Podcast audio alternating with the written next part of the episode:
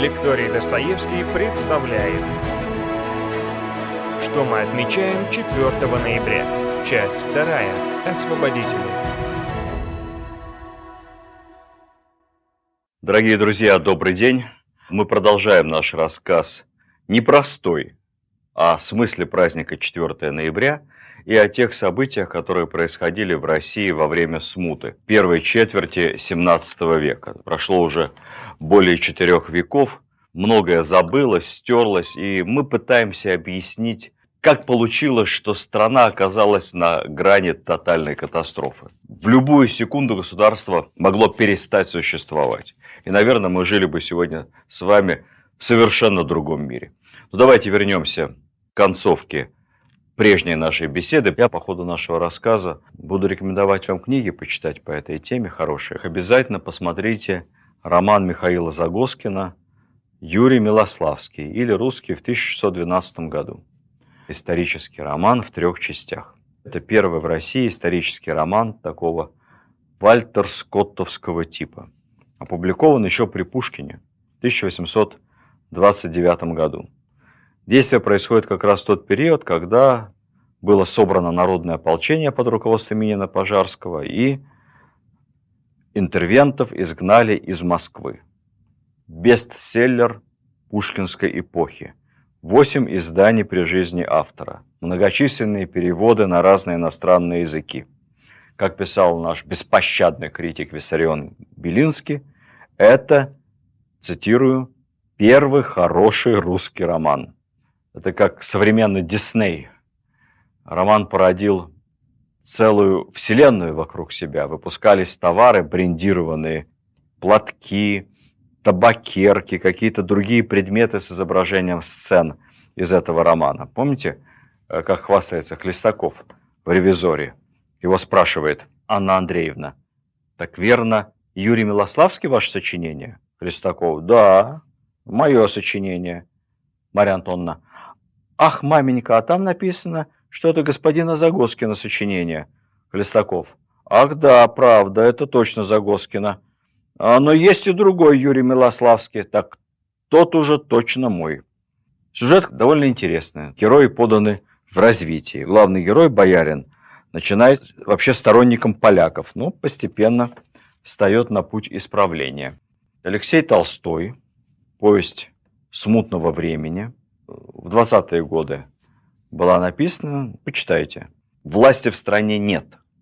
Северо-запад оккупирован корпусом Делагарди, заняли Новгород, и новгородская земля присягнула сыну шведского короля.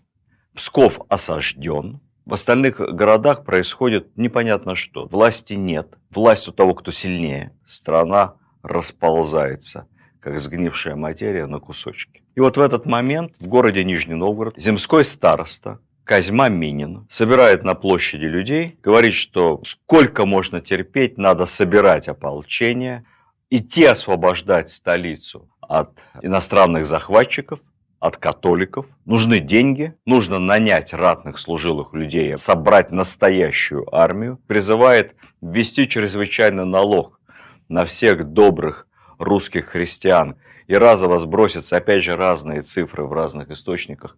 Когда они дойдут до Ярославля, это уже подтвержденная цифра, налог будет собираться в размере пятой деньги, то есть пятая часть всего имущества. Кто такой Козьма Минин? Фамилии тогда редко у кого были из незнатных людей. Минин – это отчество, можно так сказать. Его отца звали Мина – старинное имя по святцам. Оно у нас бывает, встречается в литературе и по сей день. Помните всякие Минеи Минеичи, Меня и Меняичи, это все мины. Современные фамилии Минеевы, Минаевы, вот есть популярный журналист, хороший популяризатор истории Сергей Минаев. Вот кто-то из его предков был Мина. И вот а, Козьма, сын Мины, Козьма Минин, родился в среднего достатка семье, Отец его занимался какими-то соляными промыслами. Старшим сыновьям достались какие-то маленькие солеварни, мельницы и, наверное, хозяйский дом. А младшему сыну достался кот, то есть, собственно, ничего, кроме инициативы и, наверное, какой-то небольшой денежной суммы. И вот он основал, собственно, маленькое предприятие по продаже мяса. Что такое говедарь, мясоторговец в понятиях того времени. Это бизнес совершенно особый, потому что не было никаких холодильников, мясо-товар очень скоропортящийся, особенно в летнее время, которым надо уметь торговать. Это не то, что торговать зерном или тканями, или железом, каким-то скобяным товаром, который хранится долго. Торговать мясом это означает иметь надежных поставщиков, которые тебе вовремя по графику, когда положено, мясо доставляют. Это уметь разделывать лично эти мясные туши. Обычно мясные торговцы крепкие люди. Мы не знаем, насколько атлетичен был Козьма Минин, но если бы он был слабаком, он бы в этом бизнесе не удержался. Но самое главное, это иметь постоянных доверенных покупателей, широкий круг людей, которые тебе доверяют, которые знают, что мясо у тебя всегда качественное, свежее, и в любой момент ты можешь получить ту вырезку, тот кусочек крупный, который тебе нужен. Поэтому для мясного торговца, особенно в жестко конкурентном торговом Нижнем Новгороде, то, что называется сегодня B2C, business to customer, или там customer relations, отношения с потребителями, это дело номер один. Козьма Минин был, вероятно, очень ответственным предпринимателем. У него были и надежные поставщики, и широкий круг доверявших ему покупателей. Он авторитетный предприниматель, хотя и не очень богатый, среднего достатка. Его избирают руководить органом местного самоуправления, земским староста. И вот он обращается к горожанам, как председатель, ну, невозможно провести аналогию, ну, наверное, просто что-то среднее между руководителем местного ЗАГС собрания и, может быть, отчасти даже мэром этого города. Минин предлагает начать с главного, с материальной базы. Собрать фонд для ополчения, закупить централизованно оружие, закупить снаряжение, закупить обмундирование, артиллерию и нанимать бойцов за деньги. Не принуждать их, а платить контрактникам, чтобы они воевали и за честь, и за вознаграждение. Мы помним с вами, что даже дворяне, которые по присяге должны были защищать государство, и по призыву являться в войско получали некую форму жалования, помимо поместья, которое их содержало. Вот примерно такую же контрактную форму оплаты предлагает Минин. Войско Минина очень дисциплинированное, очень организованное, и это потом скажется во время столкновения уже с профессиональной польско-литовской армией в Москве.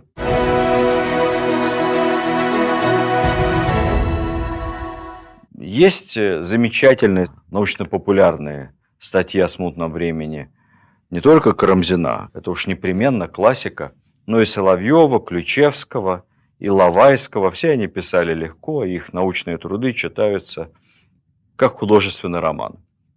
Кому интересно, Лев Гумилев «От Руси к России».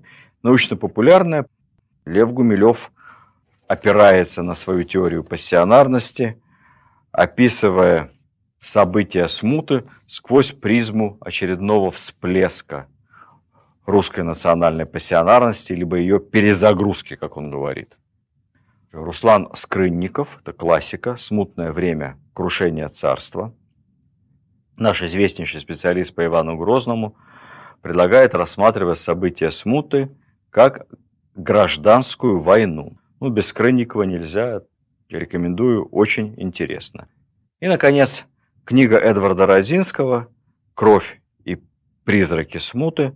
Там, правда, все больше не про смуту, а про Ивана Грозного, но тоже рекомендую. Написано, как всегда, ярко и увлекательно. Руководить военной частью дела Минин предлагает Дмитрию Пожарскому. Дмитрий Пожарский как раз оказался в нужное время в нужном месте. Его имение в Нижегородской области располагается неподалеку он там э, лечится от тяжелых ранений, полученных в Москве. Посмотрите на этот канонический памятник Минину и Пожарскому, установленный непосредственно на Красной площади в начале XIX века, в царствовании Александра I. Мы видим с вами, как стоящий купец Минин обращается к сидящему князю Пожарскому. Князь сидит, потому что он ранен, и передает ему меч.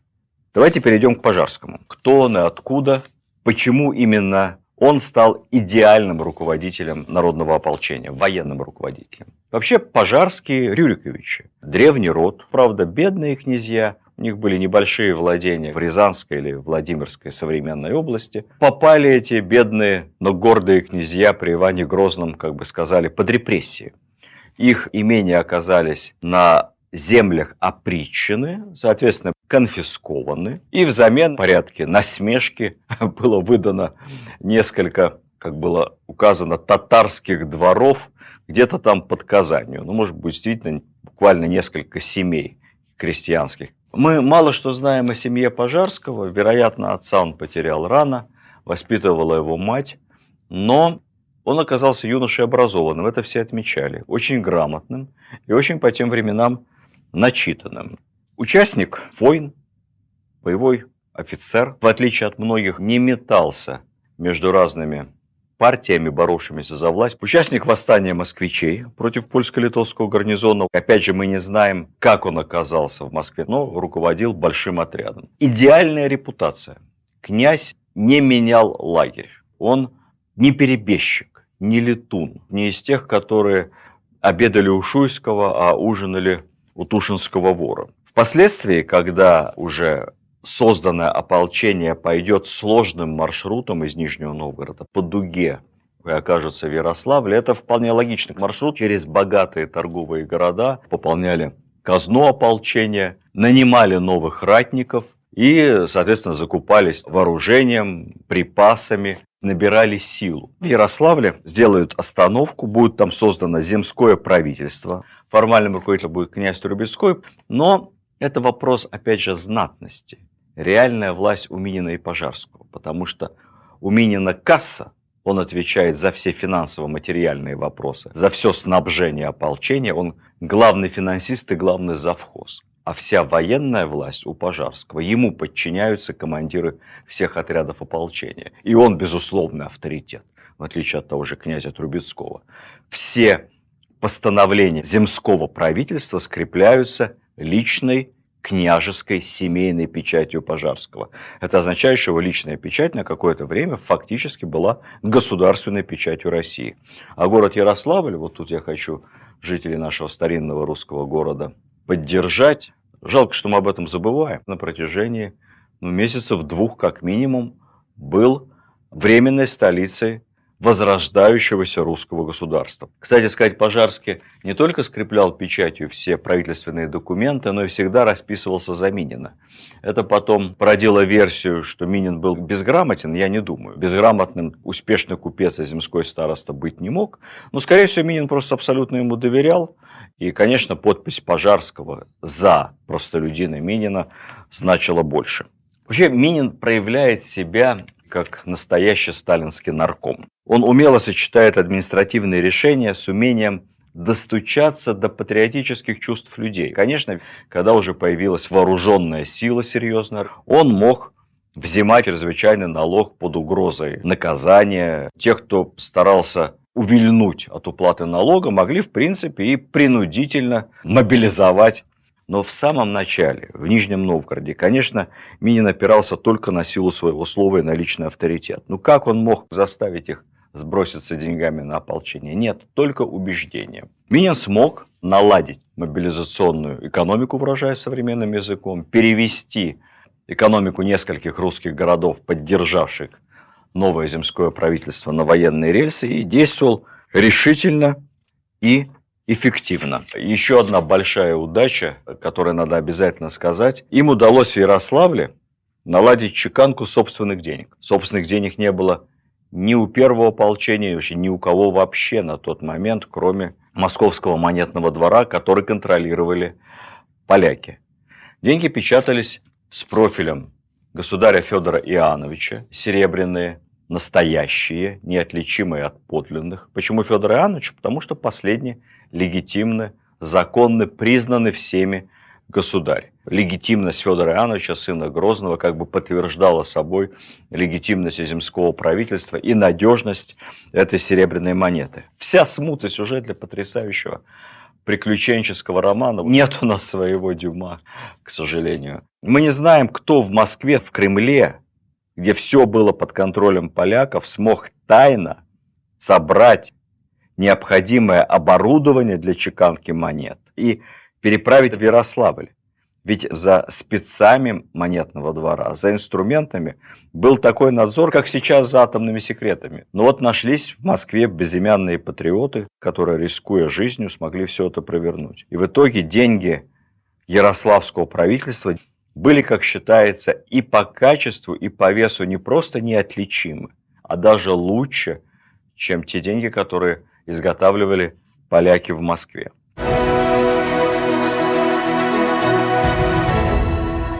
Что из себя представляло ополчение, армия Дмитрия Пожарского? Не очень большая, где-то 20-30 тысяч бойцов, из них примерно половина дворяне и служилые татары.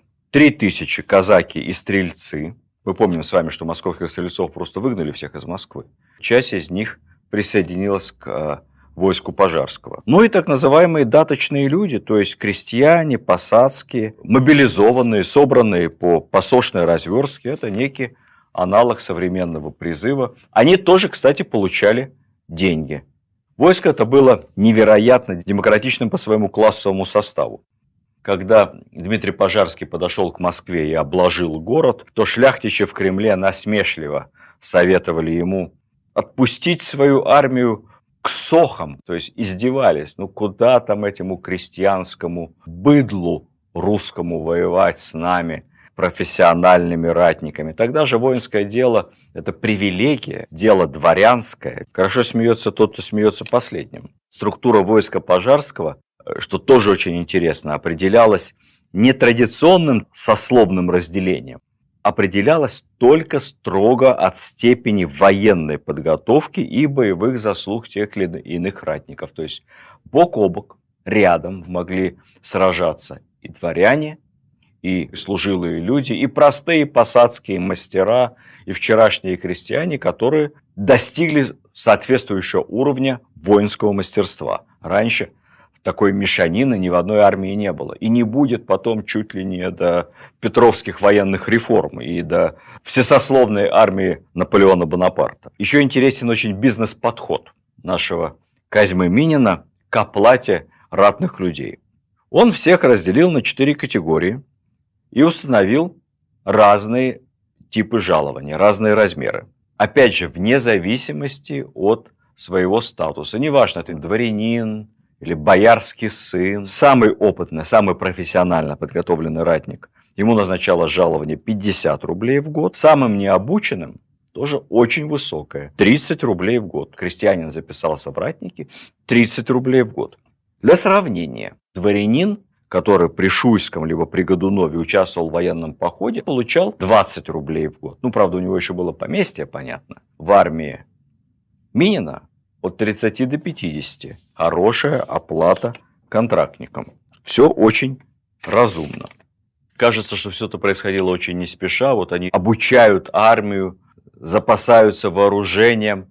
Но на самом деле ритм событий был динамичен невероятно. Москву контролирует польско-литовский гарнизон. Остатки первого ополчения после смерти Липунова Дворяне просто все ушли, но там остались какие-то казачьи отряды Трубецкого. Остатки ополчения находятся на окраинах. И вот поступает информация, что на усиление гарнизона московского движется Гетман Хаткевич с большими польскими отрядами, самое главное, с тяжелой польской кавалерией, вот эти знаменитые крылатые польские кавалеристы, лучшая кавалерия Европы, на тот момент. Самое главное, с огромным обозом, 400 телег. Весь этот огромный обоз приближается к городу. Принимается решение срочно выступить и постараться занять Москву первыми, не дав соединиться войску Хаткевича с осажденным польско-литовским гарнизоном. Надо спешить. Основные силы Пожарского опередили Хаткевича, представьте, всего на одни сутки – Хаткевич пытался спровоцировать Пожарского на бой в открытом поле около Москвы, где тяжелая конница просто разметала бы пехоту Пожарского. Пожарский молодец, он опытный военный. Он сгруппировался в пригородах и навязал Хаткевичу бой в городских условиях. Сражение длилось три дня, это самый конец августа начало сентября, смотря как считать по стилю. При этом ведь отношения между казаками, остатками первого ополчения и ополчением Минина-Пожарского были весьма враждебными. Момент решающего сражения, которое развернулось в районе нынешнего Замоскворечья, там, где метро Третьяковская, в решающий момент объединились бойцы первого и второго ополчения и сражались плечом к плечу. Там сейчас один из самых красивых храмов в Москве, церковь святого Климента, Климентовский, по-моему, переулок. Это буквально по прямой от Кремля, куда прорывался Хаткевич, несколько сот метров. А тот огромный растянулся, и Пожарский, дождавшись, пока первые телеги уже почти приблизятся к Москве-реке, неожиданно атаковал с разных сторон, по-партизански, польскую охрану. И ему удалось таким образом расчленить польские отряды и часть обоза захватить сразу. Хаткевич не прорвался, отступил, потерял обоз.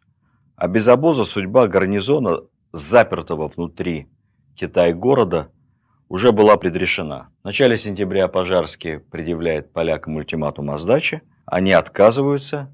Дальше два месяца голодали. Дошло до каннибализма. Съели всех кошек, лошадей, собак кого поймали. Интересные воспоминания, почем шла крыса, мышь в польском гарнизоне, почем кошка, на вес золота практически. Потом стали поедать трупы товарищи. Говорят, съели все книги, кожаные обложки, кожаные переплеты, пергамент. Все это как-то варилось. Пожарский не штурмовал, экономил силы. Зачем? Кремль – сильно укрепленная крепость. Взяли Китай-город где-то на рубеже октября-ноября. Как считать по стилю, потому что 13 дней – это 20 век, разница между старым и новым стилем. А дальше количество дней уменьшается, и здесь можно запутаться. Но, собственно, это значение не имеет. Заняли Китай-город, и после этого оголодавший, уже полностью терявший человеческое лицо, польско-литовский гарнизон согласился на сдачу. Выпускали без оружия, многих казаки по горячим следам не пощадили. Хотели даже линчевать членов Временного правительства Боярской думы, вот той самой Семибоярщины, которая пригласила поляков в Москву, но их спас Пожарский. Надо сказать, что повел себя исключительно благородно, максимально пресекал расправы. Там были не только поляки, там были и литовцы, и венгерская пехота несколько сот человек, и немецкие наемники, и даже французские. Пожарский пресекал расправы, кого мог спасал, изолировал от горячих голов казачьих смута еще не была окончена. Страна продолжала воевать и со Швецией, и с Речью Посполитой еще несколько лет. Но главное случилось. Москва, столица, была освобождена. Но еще несколько слов о героях той эпохи. Наверное, нельзя не рассказать об Иване Сусанине. О нем все слышали, только вот толком мало что известно. О жизни его, собственно, почти ничего. Есть только хрестоматийная история его гибели. Был поляками изрублен Русофобы всегда старались объявить его подвиг мифом, но это не так. Сусанин – фигура историческая. Известно, что царь Михаил весь род Сусаниных с потомками освободил от налогов и несения повинности за понесенную службу, кровь и терпение. И в конце XIX века, когда проводилась первая всеобщая глобальная научная перепись населения Российской империи, переписывали по сословиям. Совершенно отдельную категорию было выделено несколько сот человек, преимущественно крестьян, но там были и торговцы, и ремесленники. Все несколько сот человек носили фамилию Сусанин. Род Сусаниных за эти почти три века расплодился. Это были люди, освобожденные от налогов. Так что все это правда. Про Сусанина первая русская опера «Жизнь за царя». Глинка назвал ее Иван Сусанин, ну, потом по предложению государя-императора Николая I переименовали. Заключительный хор замечательнейшего, гениального произведения «Славься» – один из неофициальных монархических символов Российской империи.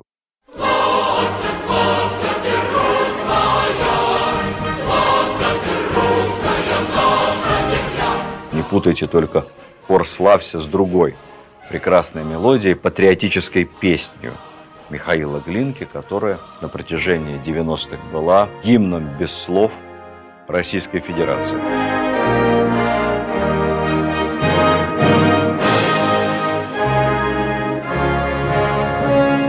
Оперу, кстати сказать, ненавидели за ее патриотический, даже монархический пафос либералы еще при царе.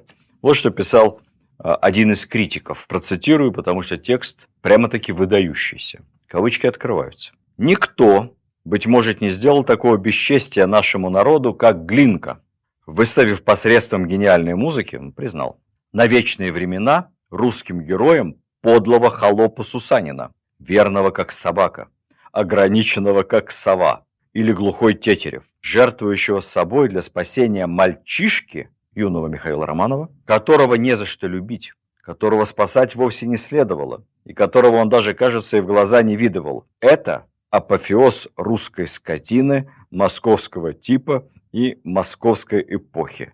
Кавычки закрываются. Вот умеют наши либеральные критики-историки метко плюнуть в колодец, забывая, что кто плюет свое прошлое, того будущее смоет водоворотом, потопом, не удержится. После революции 17 года известные ценители русской традиции, театральные деятели окружения Мирхольда предложили оперу переделать, перенеся действие в другое время. Царя заменить на Льва Давидовича Троцкого, которого тоже ищут поляки где-то на фронтах советско-польской войны. Ну, а значит, сознательные крестьяне его защищают. Еще Владимир Маяковский писал об этих потуках. «Рыбьим фальцетом бездарно оря, он из опер покрикивает. Он переделывает жизнь за царя в жизнь за товарища Рыкова». В итоге все равно переделка оперы состоялась. Спасение царя было заменено, ну, правда, уже не на спасение Троцкого, а на спасение Минина. Польский отряд по сюжету был послан, чтобы пресечь создание ополчения. Ну, там, правда, была небольшая неувязочка. Зрителям было не очень понятно, чего бы поляки поперлись в Костромские леса, когда ополчение Минин собирал на Волге в Нижнем Новгороде. Но это уже детали.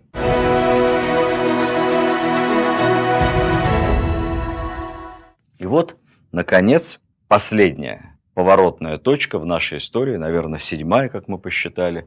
Я всю прошлую лекцию посвятил, если не слушали, послушайте, шести историческим альтернативам, которые открывались перед нашей землей и нашим народом в годы смуты. И вот последние выборы царя новой династии, которые были подготовлены, собственно, земским правительством Трубецкого, Минина и Пожарского. Более всех хотел избраться на царствие глава правительства формальный, князь Трубецкой. Он ведь э, командовал казачьими отрядами, он своих казаков и кормил, и поил, и денежно одарял, потратил на предвыборную кампанию колоссальные средства. Все надеялся, что они его поддержат. Казаки поддержали его своеобразно. Известно, что они буквально ворвались в какой-то момент на Земский собор и потребовали перестать обсуждать дворянские боярские кандидатуры. Обсуждались и иностранные кандидаты, в частности, тот самый шведский королевич, которому присягнул в свое время Новгород, австрийский принц, несколько знатных бояр. Но Минина не обсуждали, у нас не Британия, это там лордом-протектором может стать пивной торговец, депутат Государственной Думы Кромвель. Ворвавшиеся казаки потребовали истинно казачьего царя молодого Мишу Романова. Это, конечно, очень забавно. Один из самых богатых людей в государстве, по крайней мере, один из самых богатых и знатных родов. И вдруг казачий царь. Тогда был запущен успешный слух, что якобы Федор Иоаннович на смертном одре завещал престол Романовым, ну, как родственникам своим. А Борис Годунов, вот узурпатор, эту тайную грамоту, тайное завещание от народа скрыл и трон захватил. Годунова переспросить было уже тяжело, но Романов на самом деле, конечно, был избран не потому, что этого хотели э, казаки или какая-то одна фракция. Просто Романовы были идеальной компромиссной фигурой. Молодой, отец авторитетный, но далеко, в плену польском, будущий патриарх Филарет. Род знатный и родственники Ивана Грозного, но при этом умудрились как бы побывать в самых разных лагерях. И в опритчине участвовали чуть-чуть, но особой кровью не заморались. Поэтому зла держать на опричников не будут. но и земские не сильно против них. Филарет Романов был назначен патриархом Лжедмитрием II, поэтому тех, кто поддерживали Тушинцев, явно преследовать Романовы не будут. Они и сами там чуть-чуть изморались. Но они, с другой стороны, и за Шуйского были, и при Годунове страдали. Поэтому семья Романовых никого не будет преследовать. Они сами побывали во всех возможных переделках и в сложных самых различных ситуациях. Так что в этом отношении Михаил Романов был кандидатом наиболее неопасным, бесконфликтным. Люди устали от множества центров принятия решения. Хотелось порядка, хотелось вернуться во времена, когда не грабят, когда дом твой в безопасности, когда от Тати тебя защитят, когда казачьи отряды не будут шарить бесконтрольно и безнаказанно по окрестностям крупных городов, когда в городе можно будет выйти вечером, не опасаясь за свою жизнь на улицу. И вот эта вот седьмая альтернатива в итоге пошла по пути возвращения полного абсолютного самодержавия. Помним с вами, что ограничивающие полномочия монарха крестоцеловальное обязательство берет на себя и Василий Шуйский. И примерно эти же условия предлагаются королевичу Владиславу Владиславу но уже нет никаких сведений о каких бы то ни было ограничениях, которые накладывались на Михаила Романова. Советуйтесь с Думой, собирайте земской собор по мере необходимости, но вы абсолютный монарх. Только дайте стране покой и порядок. Вот эта седьмая альтернатива, она, собственно, вернула Россию в политическом смысле, в смысле социально-государственного устройства, на привычный и понятный круг личной персональной ответственности монарха за порядок в стране и понятные отношения между сословиями и властителями и подданными. Князя Трубецкого прокатили на выборах и не поддержали его его собственные казаки. Он впал в чудовищную депрессию и, как вспоминают современники, летописцы, почернел лицом и несколько месяцев тяжело болел. Видимо, те, как власти, совсем пагубно сказывается на здоровье любого нормального человека. Заболел Трубецкой болезнью кольца всевластия. Помните, во «Властелине колец» есть такой э, малосимпатичный персонаж, Голум, страшное почерневшее существо, в которое превратился человек, обладающий кольцом власти. Моя прелесть. Это большое горе, большое несчастье, такое честолюбие. Пожарский выступал сам за младшего брата шведского короля при условии перехода его в православия. В этом не было ничего антинационального. По логике Пожарского, да и многих сторонников такой идеи, приглашение на престол иностранного принца, во-первых, укрепляло союзнические отношения с соседями. Швеция, региональная сверхдержава на тот момент, развязывала целый узел противоречий по поводу оккупированной на тот момент шведами новгородской земли. Земля бы, наверное, возвращалась в состав России без войны – ну и самое главное, это была общая практика. Ну, приедет, перейдет в православие, женится на хорошей русской девушке.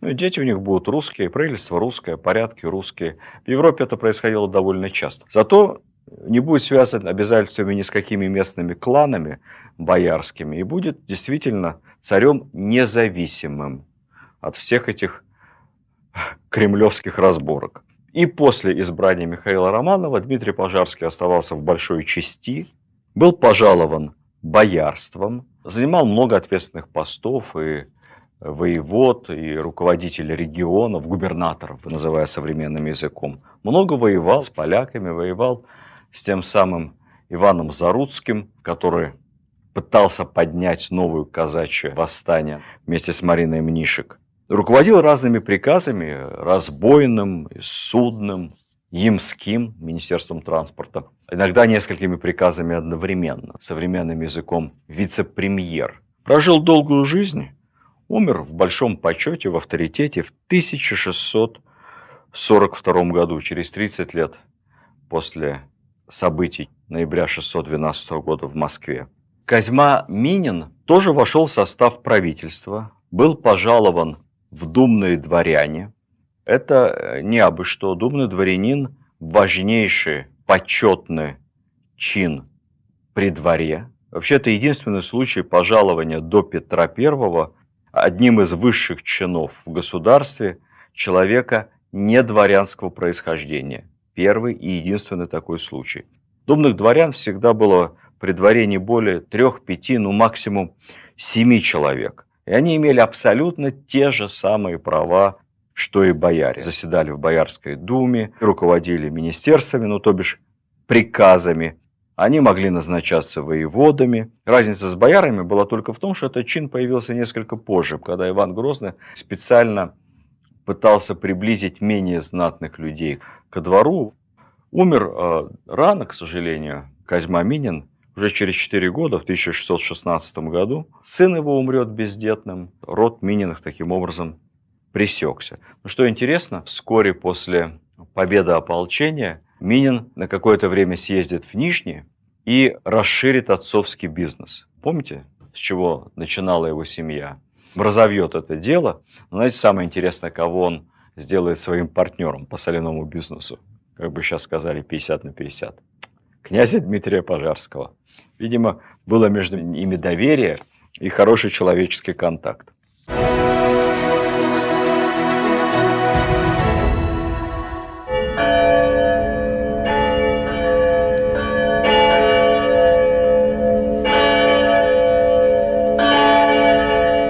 Когда появился новый праздник, 4 ноября, День народного единства в нашем календаре, не так давно, многие не без основания подозревали, что это решение конъюнктурное, политическое, что власть хочет как-то отодвинуть на задний план, убрать день 7 ноября, красный день календаря, и в то же время дать народу какую-то хорошую замену этому празднику.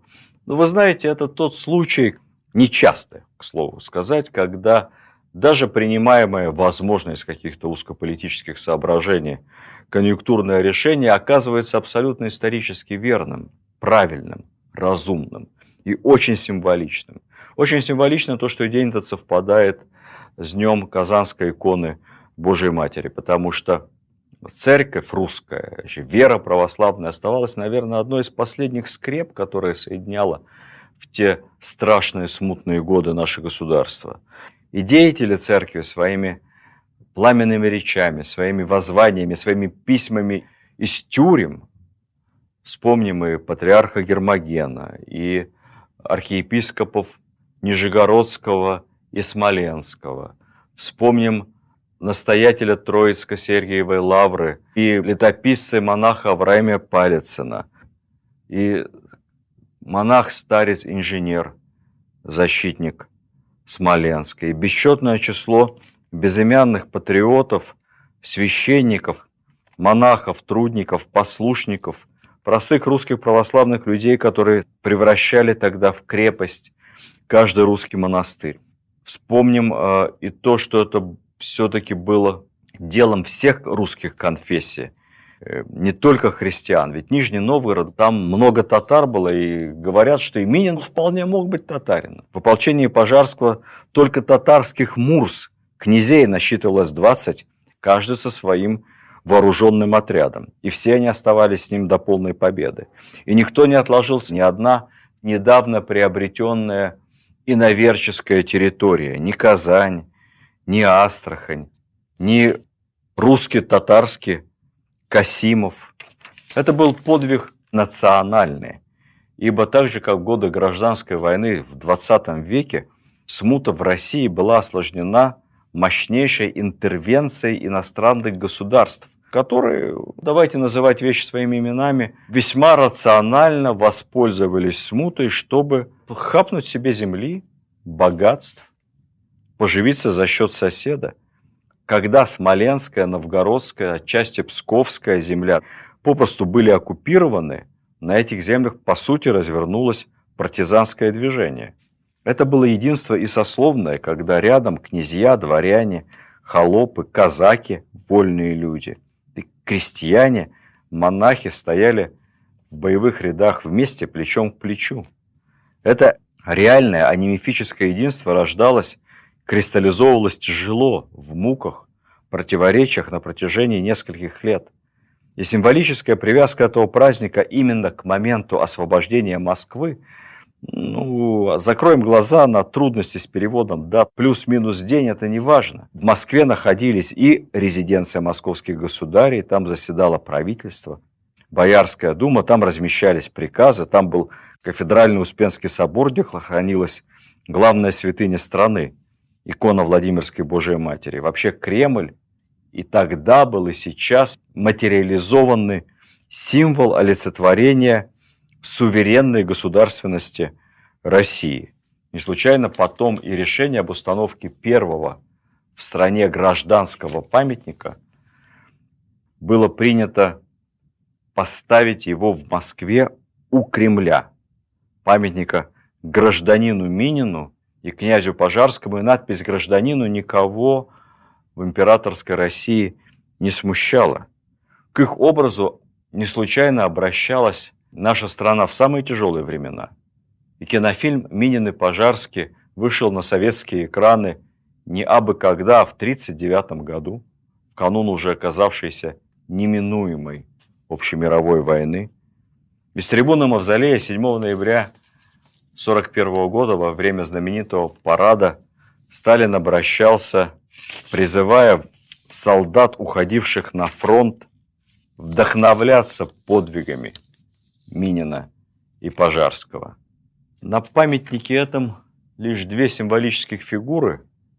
Это, наверное, красиво, но не очень справедливо. Потому что, конечно, героев, граждан, спасших нашу страну, было неисчислимо больше. Но это, знаете, история тесное место. Это вот как с красным знаменем победы, водруженным над Рейхстагом. Все мы знаем, что водрузили его Егоров и Кантария. Хотя на самом деле даже в официальных документах каждому историку известно их было не двое, а трое. Егоров Кантария и лейтенант Берест. А вообще таких знаменных групп, которые в разных частях Рейхстага выставляли красные флаги, а иногда прямо окровавленные, кровью бойцов покрытые куски материи, был не один десяток.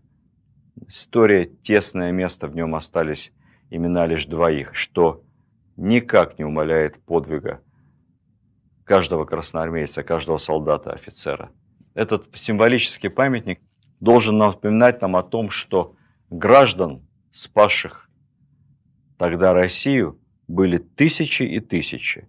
И, конечно, хорошо бы помнить имена хотя бы некоторых из них. Давайте вспомним гражданина, дворянина Прокопия Липунова, вождя первого ополчения.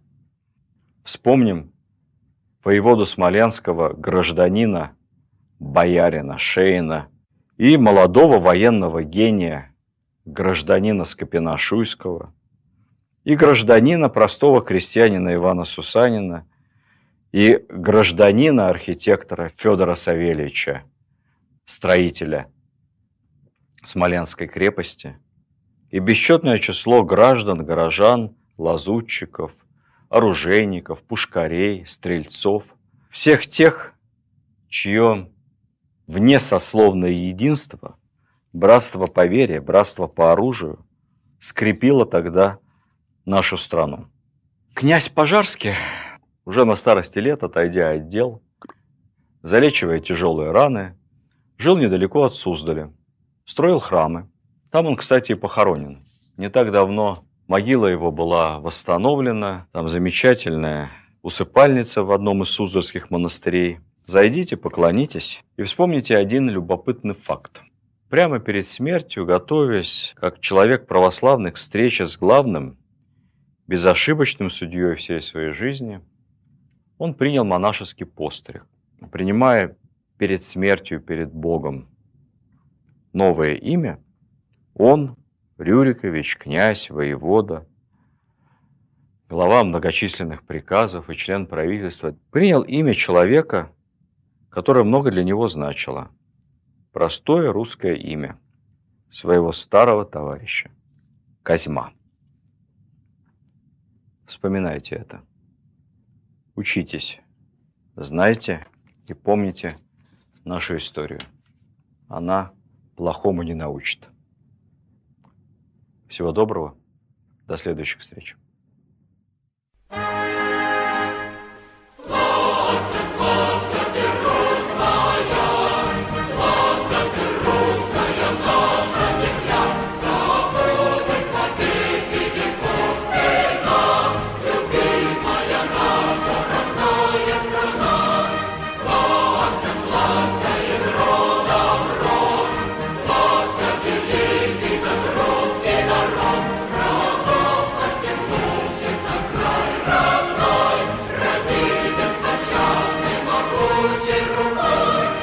Видеоверсию данного подкаста смотрите на сайте достоверно.ру.